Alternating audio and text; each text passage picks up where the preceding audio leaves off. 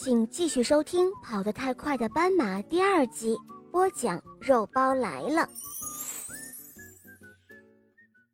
斑马和长颈鹿玩得太开心了，这时候他都忘了大象和小鸟了。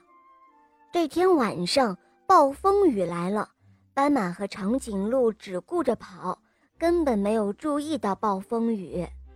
可是大象和小鸟都被暴风雨吓坏了。大象的耳朵受伤了，小鸟的羽毛也被吹得乱糟糟。哦，我希望这是在玩斑马的一个游戏。小鸟说：“哦，我们得找到它。”大象说。于是他们到处去找，找遍了每个角落。咦，斑马呢？斑马呢？嗯，斑马呢？斑马你在哪儿？终于。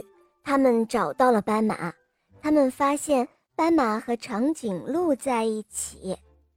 哦，斑马，我们想你了。大象说：“哦，斑马，我们后悔离开你。”小鸟说：“我们好害怕。”哦，别害怕。斑马说：“来玩我的新游戏吧，这样你们会感觉好一些。我保证不会跑得太快。”后来，大象给他们讲了许多好玩的事情。然而，小鸟讲了一个笑话，太滑稽了，逗得大家笑出了眼泪，笑得打嗝，笑得一点力气都没有了。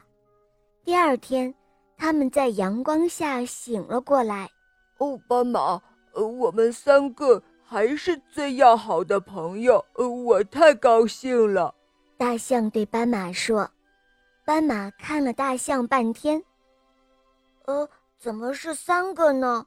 他说：“哈哈，我们现在是四个好朋友，四个最好的朋友，永远在一起。”小鸟开心地说着，它绕着长颈鹿的腿飞来飞去，又逗得大家哈哈大笑。